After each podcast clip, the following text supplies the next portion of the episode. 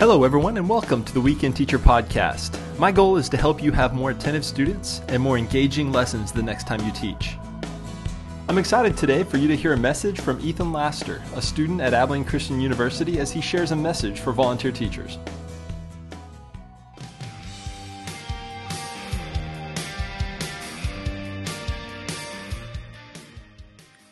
We've all been there.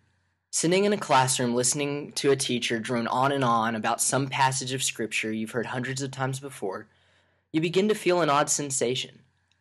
The teacher's words slowly fade into the background, your breathing falls slower, and your eyelids begin to feel heavier and heavier.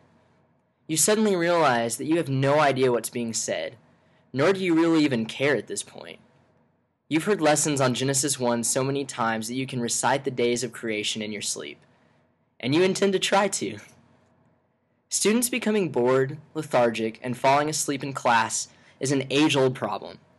And while it can be frustrating for you as a teacher to see students becoming disengaged from the lesson you worked so hard to prepare for them, in many ways, it can be equally as frustrating as a student to be subjected to the same content and form week in and week out.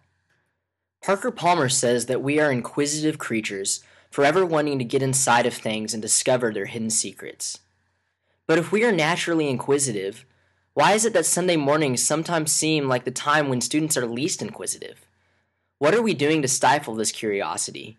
And most importantly, how can we reawaken their passion for discovery and learning within the few minutes we have with them every Sunday?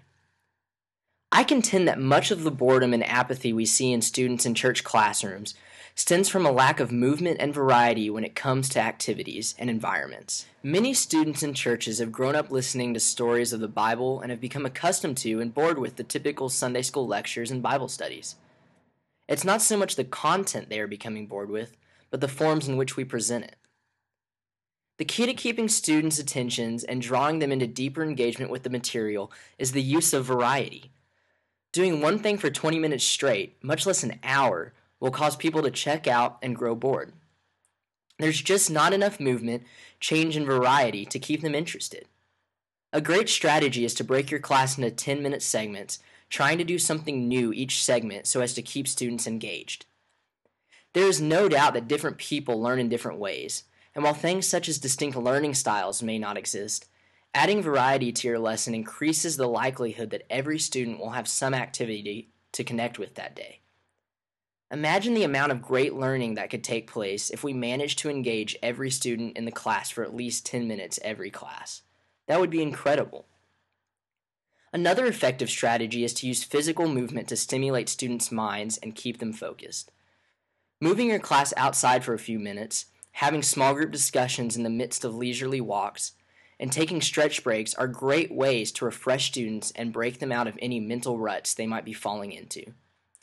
Speaking from personal experience, I can say that some of my best learning experiences have come during times of unconventional activity. What was previously a dry topic can suddenly seem fresh and engaging in a new context.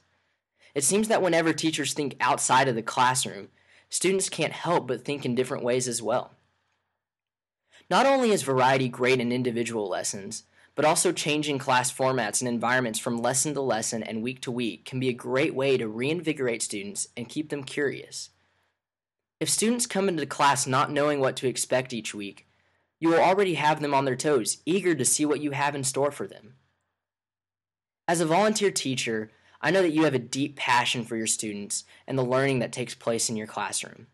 You, like me, have a deep desire to make the subject relevant, interesting, and applicable to your students.